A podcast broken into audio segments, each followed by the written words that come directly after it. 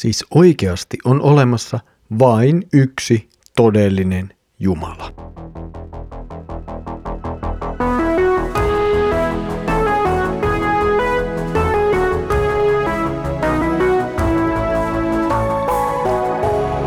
Kirjoitusten pauloissa. Tervetuloa taas mukaan Kirjoitusten pauloissa Raamattu-podcastin pariin. Minä olen Mikko ja katselen teidän kanssanne nyt profeetta Hosean kirjaa. Ja itse asiassa varsinaisesti aloitamme nyt viimeisen viikon Hosean kirjan parissa. Tämän viikon jälkeen sitten Uudentien pääntoimittaja Leif Nummela jatkaa Tessalonikilaiskirjeiden parissa tässä Raamattu podcastissamme. Mutta jos palataan hivenen siihen edelliseen kertaan. Edellisellä kerralla Jumala muistutti, miten turhia ja avottomia epäjumalat ja niistä tehdyt patsaat lopulta ovat. Tänään Jumala muistuttaa Israelia siitä, tai oikeastaan voisi sanoa, että muistuttaa taas jälleen kerran siitä, mitä hän on kansalle tehnyt ja mitä kansa taas sitten puolestaan on tehnyt. Ja toki tästä seuraa sitten jotakin. Luemme nyt Hosean kirjan 13. luvun jakeet neljästä neljään toista. Mutta minä olen Herra, sinun Jumalasi, minä toin sinut Egyptistä. Muuta Jumalaa sinulla ei ole. Ei muuta auttajaa kuin minä yksin.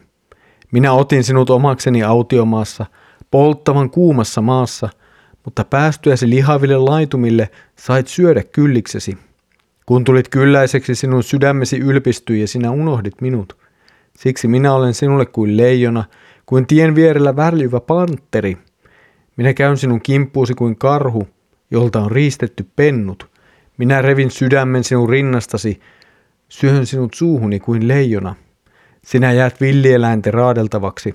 Omaa tuhoasi sinä valmistat Israel, kun nouset minua, auttajaasi vastaan. Missä on nyt kuninkaasi, joka pelastaisi sinut ja sinun kaupunkisi? Missä ovat tuomarisi, joille sanoit, anna minulle kuningas ja päämiehet? Minä annoin sinulle kuninkaan vihassani ja vihassani otin hänet sinulta pois. Efraimin rikos on muistissa kuin kirjakäärön tallennettuna, hänen syntinsä eivät jää unohduksiin. Synnytystuskien tullessa ratkaisun hetkinä hän oli kuin lapsi, joka ei aikanaan osannut tulla ulos äidin kohdusta. Pitäisikö minun päästää teidät tuonelan vallasta, vapauttaa teidät kuolemasta? Missä on mahtisi kuolema? Missä on pistimesi tuonela? Ei enää ole säälin aika. Olemme olleet jo pitkään tai tavallaan jopa koko Hosean kirjan ajan yhden toistuvan teeman parissa, ja se on epäjumalan palvelus. Tähän teemaan palaamme jälleen kerran tänään. Mutta tekstimme alkaa ihan jollakin toisella asialla itse asiassa. Ensimmäiset sanat muistuttavat jo toisessa paikassa sanottua lausetta. Se nimittäin on sanotukseltaan hyvin lähellä johdantoa kymmeneen käskyyn, eli ennen varsinaista ensimmäistä käskyä tulevia sanoja. Ja tuo ensimmäinen käskyhän kuuluu, että sinulla ei saa olla muita jumalia.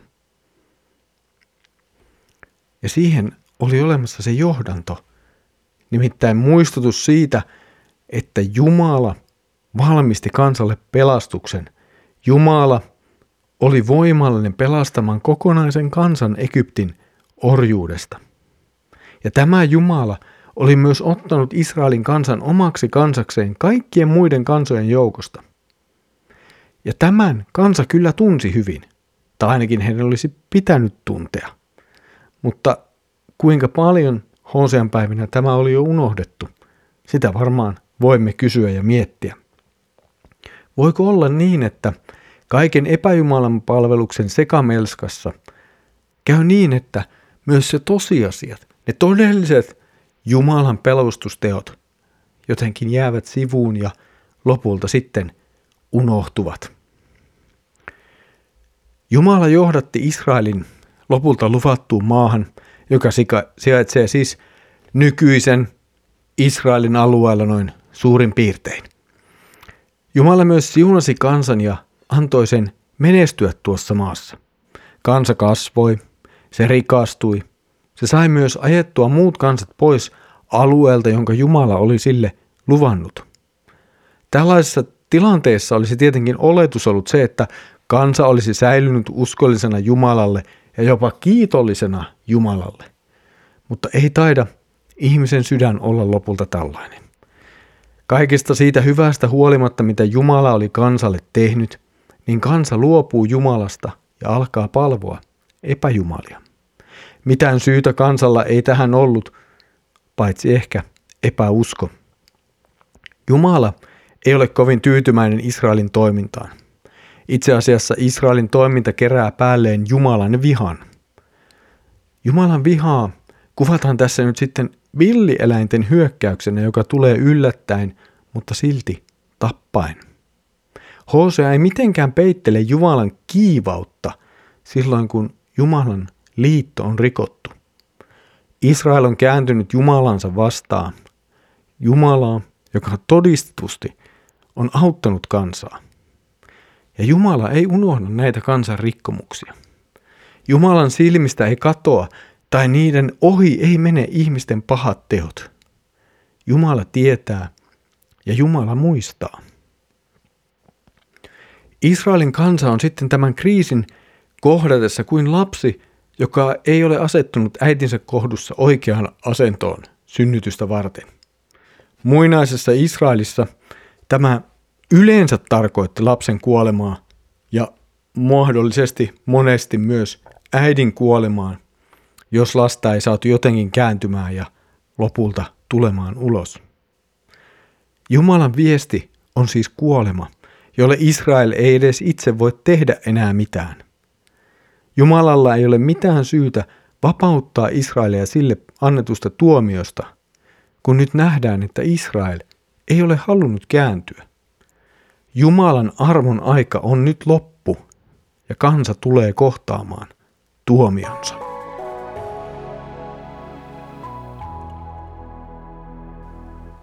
Tämänpäiväisen jaksomme viimeisessä jakeessa on lause, missä on mahtisi kuolema, missä on pistimesi tuonela. Tämän lauseen tunnemme myös Uudesta testamentista. Nimittäin Paavali käyttää sitä ensimmäisen korinttilaiskirjeen 15. luvun jakeessa 55. Tässä jakeessa ja sen ympärillä Paavali itse asiassa käyttää lainauksia useammasta vanhan testamentin kirjasta. Paavali käyttää Hosean kirjan jaetta vanhan testamentin kreikankielisen käännöksen mukaan, mutta tekee siihen myös ihan pieniä muutoksia. Paavalin teksti kuuluu, missä on voittosi kuolema, missä on pistimesi kuolema. Mahti tai tuomio vaihtuu voitoksi ja tuonella muuttuu Paavalilla kuolemaksi. Paavali käsittelee tuossa ensimmäisen korinttilaiskirjeen 15. luvussa yleisesti ylösnousemusta sekä Jeesuksen että meidän. Luvun lopussa Paavali sitten käsittelee kuolemaa asiana, joka Jeesuksessa Kristuksessa tulee voitetuksi, ja siihen yhteyteen hän liittää myös tämän Hosean kirjan jakeen. Hosean kirjassa kuolema on synnin tuoma rangaistus. Nyt Paavali kääntää tämän ympäri. Nyt tuo tuomio on voitettu Jeesuksen ylösnousemuksessa. Kuolemalle ja tuomiolla ei enää ole voimaa ja osaa niihin, jotka uskovat ja luottavat Jeesukseen. Tässä oli tämänkertainen Kirjoitusten pauloissa Raamattu podcast.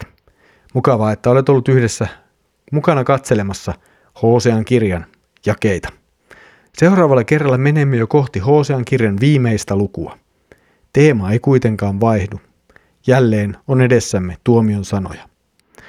Siitä siis seuraavalla kerralla. Mutta nyt Herramme Jeesuksen Kristuksen armo, Isä Jumalan rakkaus ja Pyhän Hengen osallisuus olkoon sinun kanssasi. Aamen.